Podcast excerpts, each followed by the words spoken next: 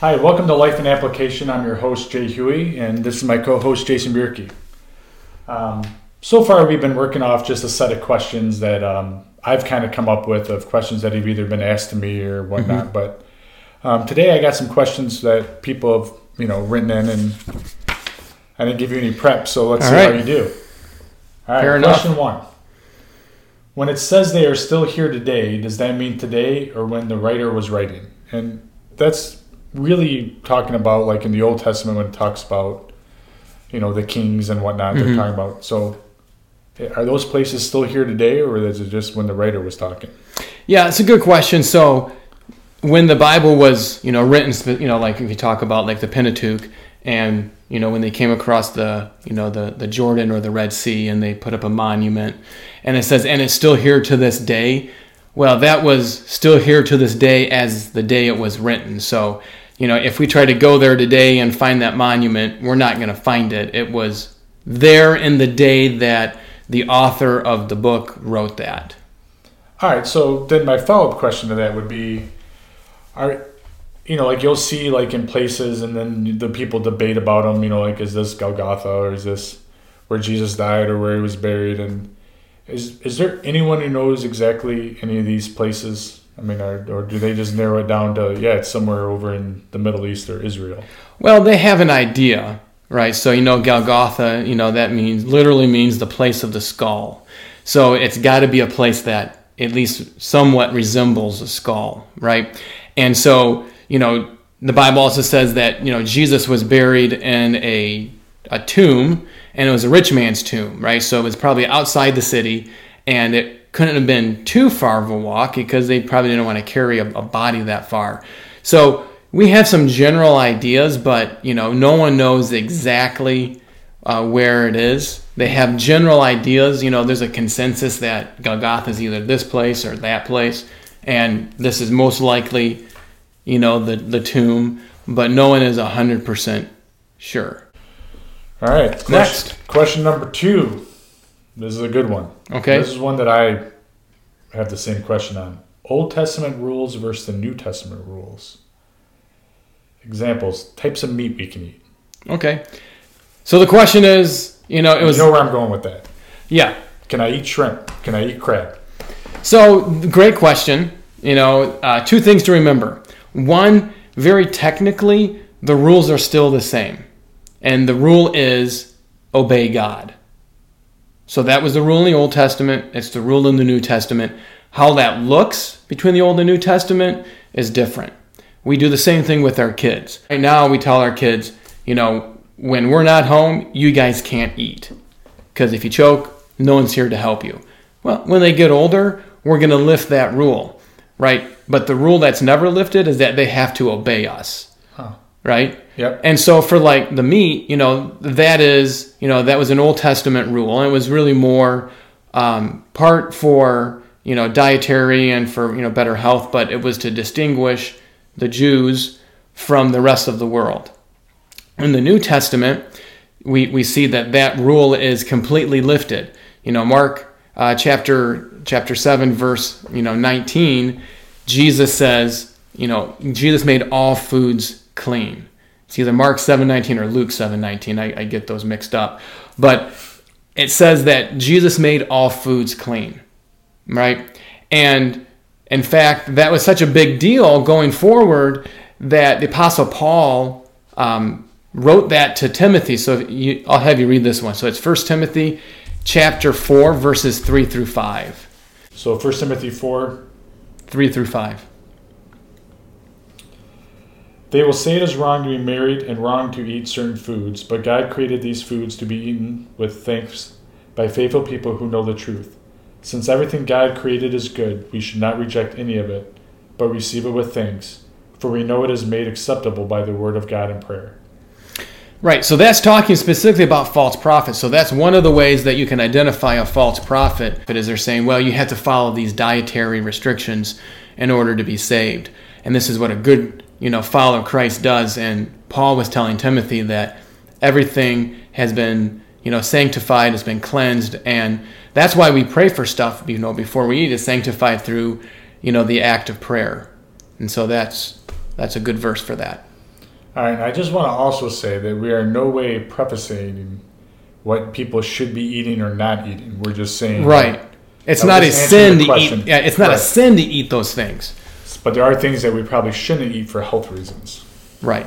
And the other thing, you know, talking about Old Testament, New Testament, is that, you know, Jesus said that he didn't come to abolish the law, but to fulfill the law. And so there's two types of the law. There's the uh, there's the moral law, and then there was like the ceremonial law. Moral law is, you know, don't kill, don't steal, you know, uh, don't don't take the Lord's name in vain, things like that. Ceremonial law were more like, you know, washing your hands before you eat, um, you know, the Sabbath being on a Saturday, and so all those things were, were are different in the New Testament. It's interesting, um, just in case anyone cares to know this. You know, when the law was given, the Israelites just came out of Egypt, right? Correct. And they were there for 430 years. 400 of those years, they were in slavery. What didn't slaves ever get? A day off. And so that law where they had to take a day off was a reminder to them that they were no longer slaves, that they were free people, and free people get a day off. And so, even in the New Testament, the idea of taking one day as a type of Sabbath, where you take a day and you just take your day off, is also uh, really good to do. Right. And so one of the things that we'll have a follow up on is um, that kind of goes with that question. It actually goes with another question that because I was able to look ahead, but um, there are a lot of, and I'd like to talk about it because I think it comes up in, especially as we are witnessing. Um, there's a lot of rules or laws in the Old Testament that I think how we answer them when people bring it up because it's those gotcha, um, where people are actually looking for a Christian to fail, uh, whether it be working on Sunday or um, touching uh, pig skin, you know, or stoning, you know, like the things that we that they stone for and whatnot, and and people are looking for gotcha moments Right. how and i'd really like for the application of that is to know how do we turn that to being the light like which is our whole mission here is to be the light for the people you know the light of the path Right. Well, I, I think the biggest thing is, you know, is that, you know, we obey God. So whatever God requires of us, we need to be willing to do, no matter how easy it is or, you know, how hard it is. And typically I found that, that people that are looking for the gotcha aren't overly interested in, you know, following Christ. They're interested in making sure that other people don't. oh agree Right. agree all right question number three All right. all right in the bible there's lots of examples of demon possession is that still around i mean we're talking um, obviously you'll know it better than i do but you know where he cast so many demons out of someone that it was in a herd of swine that went over a cliff you know and there's multiple Mm-hmm. verses in the bible but you we don't talk about it now unless we're talking about you know a scary movie you know like the exorcist or the omen or something like that you know chucky Right. um, so are, are, is demon possession still around Yes, for sure. You know, it's been said that the greatest trick that the devil ever played was convincing the world that he didn't exist. And so in in the Bible times, you know, it was kind of a known fact that people could be, you know, demon possessed. In fact, one of the stories that I like the most about that was the man from Gennesareth was he was running around naked and they would put him in chains and he would break free from them and he would take stones and cut himself. And that's the story that you referenced when there's so many that they ran into a, a herd of pigs. There's 2000 pigs and they ran off the cliff and killed themselves right? And when jesus threw the demon out of the guy the man put clothes on and sat down at jesus' feet in his right mind and listened to jesus teach. I think that we have done a great disservice by e- immediately eliminating that possibility from a lot of events that take place. You know, if we look at horrible things that have happened, like, you know, I lived in Connecticut for seven years and, you know, we were probably 30 to 40 minutes away from Sandy Hook when that uh, guy went in there and, you know, shot, I don't know, was it 19, you know, K5 and first graders right maybe he was demon possessed. But if we say that, right, people get angry right? And they think that we're you know either making excuses or you know there's a lot of uh, pushback on that, and they'll say, well, you know maybe it's mental health, and you know I, I'm not a psychiatrist or psychologist, you know I'm not a doctor, but I know that you know demon possession still exists, and that's a great example of something. Well, I think, you know, me just my personal opinion, and one of the reasons why we people feel that way is because we went through a whole period of time called the Dark Ages where we were burning people at stakes in the name of Jesus. We were burning anyone who we didn't like or killing them or, you know, the Inquisition, all that. I mean, there was a whole period of time where we were actually ran, where I think we used, as a society, we used demon possession to, for personal agendas. Agreed. So I think that's why it's got such a bad connotation. But that, and, and I'm glad you brought that up because that is one of my, um, one, one of the whole reasons why this is important to me is because there's been so many things as I read the Bible, you know, much more in detail now than before because I really want to learn more.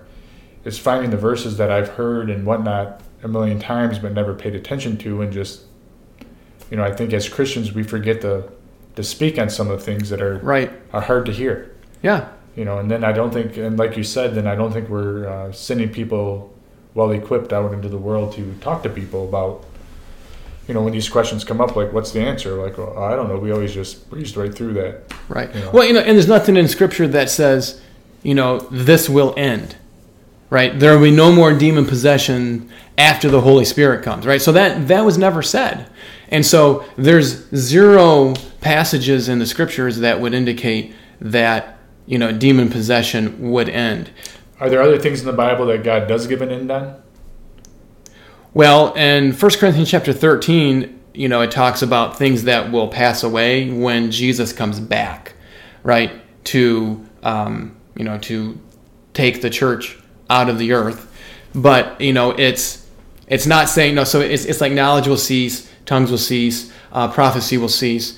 Um, you know, and it's talking about the greatest thing is love, but it's, it's, it's not saying that, um, the intent of that verse is saying that when you know Jesus comes back, you know we all go back. All these things will, you know, will end. But you know, even if demon possession was thrown in there, which it's not, but even if we want to lump it in with that, Jesus hasn't come back yet. So there's no way that it could. Um, that w- there's no way that it could well stop. th- that's the point i wanted you to get across was right. was just saying that that um, sometimes we put our own constructs on things and we put end dates on things that don't actually have an end date Yeah, the one of the things that you know I like it, it's a saying. It's not mine, so I'm, I'm not stealing it.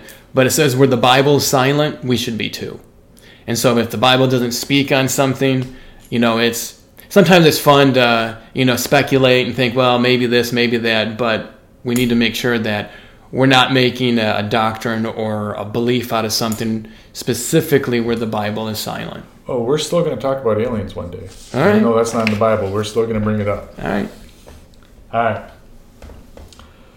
So this is one of my favorite ones to talk about. Um, number four is God of the Old Testament more violent than God of the New Testament? And I will say this. A couple stories that come to mind right away is, um, and I don't know their names, but when the guy came back and he had taken a couple possessions when they went to war and Aiken. Achan and God opened up the the ground and swallowed not just Oh. him but his whole family. Well, yeah, no, they were stoned. Not like with drugs, but they threw rocks at him and killed him. That Who was, was the ones opened up with the Sons of Korah. right? But I'm just saying, and then the flood, um, Sodom and Gomorrah, and we can go into detail on that because I still have a problem with, you know, Lot offering his daughter, his virgin daughters to the.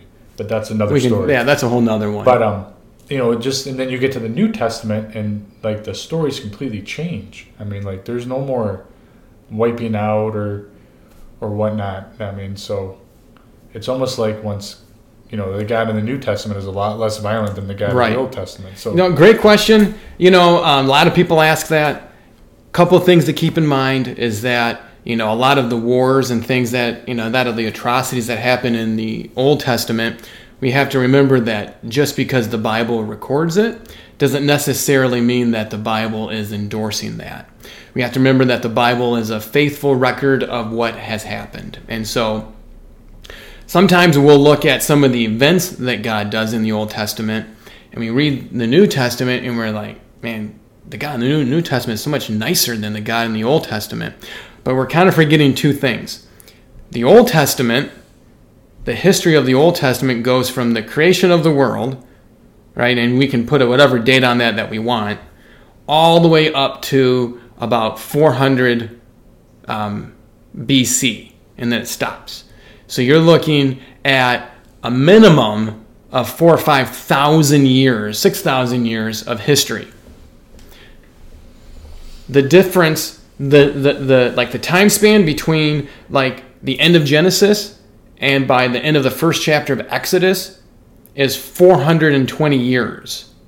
The entirety of, of the New Testament, with the exception of the first like 11 or 12 uh, verses of, of the Gospel of John, is only about 100 years.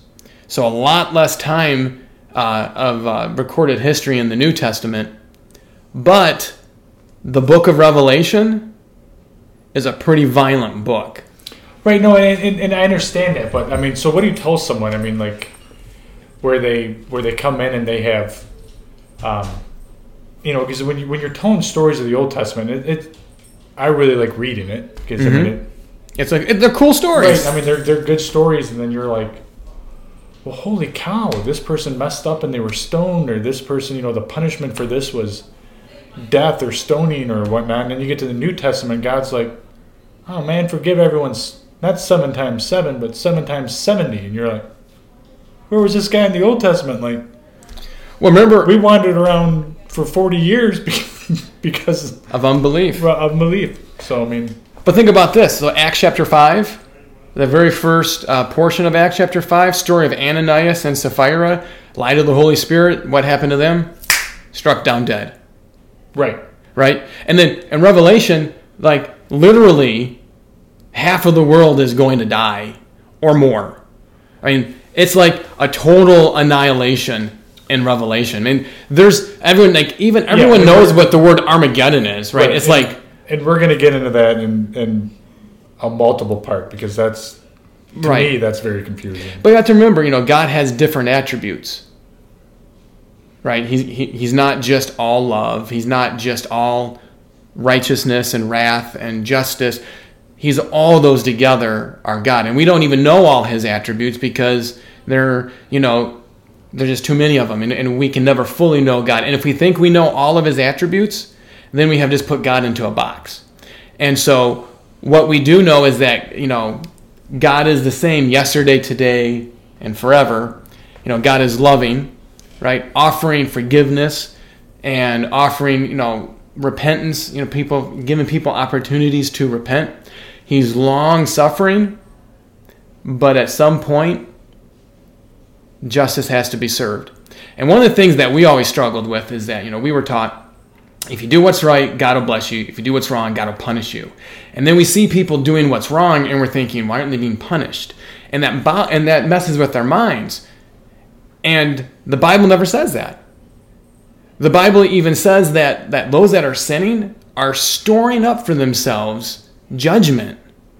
Right? They're storing up wrath for the day of judgment. So the longer that they go on sinning and living, and we, they're not being judged or punished, it's because God's given them time to repent. And if they don't, then they have to, you know, pay for all those deeds. And so, so if they if they had a big warehouse of all those deeds, yep, and then they get saved, yep, and they repent, it gets burned well, to the ground. The minute they get saved, is all that gone? All of it. All right. So one of the things, and that brings up, and I want to bring it up on a follow up, is the repenting, because I, I, think we struggle with that as Christians. Of, um, and I'm sure there's verses that talk about it about whether you're continuously doing something, knowing that you can repent, or if you are continuously doing something but you're actually working towards not doing it again. And I'll use myself with swearing, you know, like, and we talked about this before this all started, but. Um, my mouth has always been the uh, downfall of me and my, my talk. And um, you know, I um, am I really working for it? Am I am I? And I'm not. You know, and, and I mean you prayed beforehand because I want to start the path of of not swearing anymore. But you know, I, I think a lot of times people um, are are they just saying the words or are they actually walking the walk? Yeah, that'd be a good you follow talked to me about that uh, beforehand, and you brought up some good points, and I'm like, you know what, I, I, I didn't think about it like that, and that, and that's what we're really going for right now is um, the application part. So I, I love the questions that are coming in. Um, please keep bringing them in because I, I think we fail on the hows, you know, like, and and the the swearing thing, and we'll probably do that next week because you know Jason brought up a bunch of points to me, you know, like uh, how to get past that. You know, like this is why you want to get past that because if, if you're not working to get past that, then you really have to start questioning. You know, am I on the right path?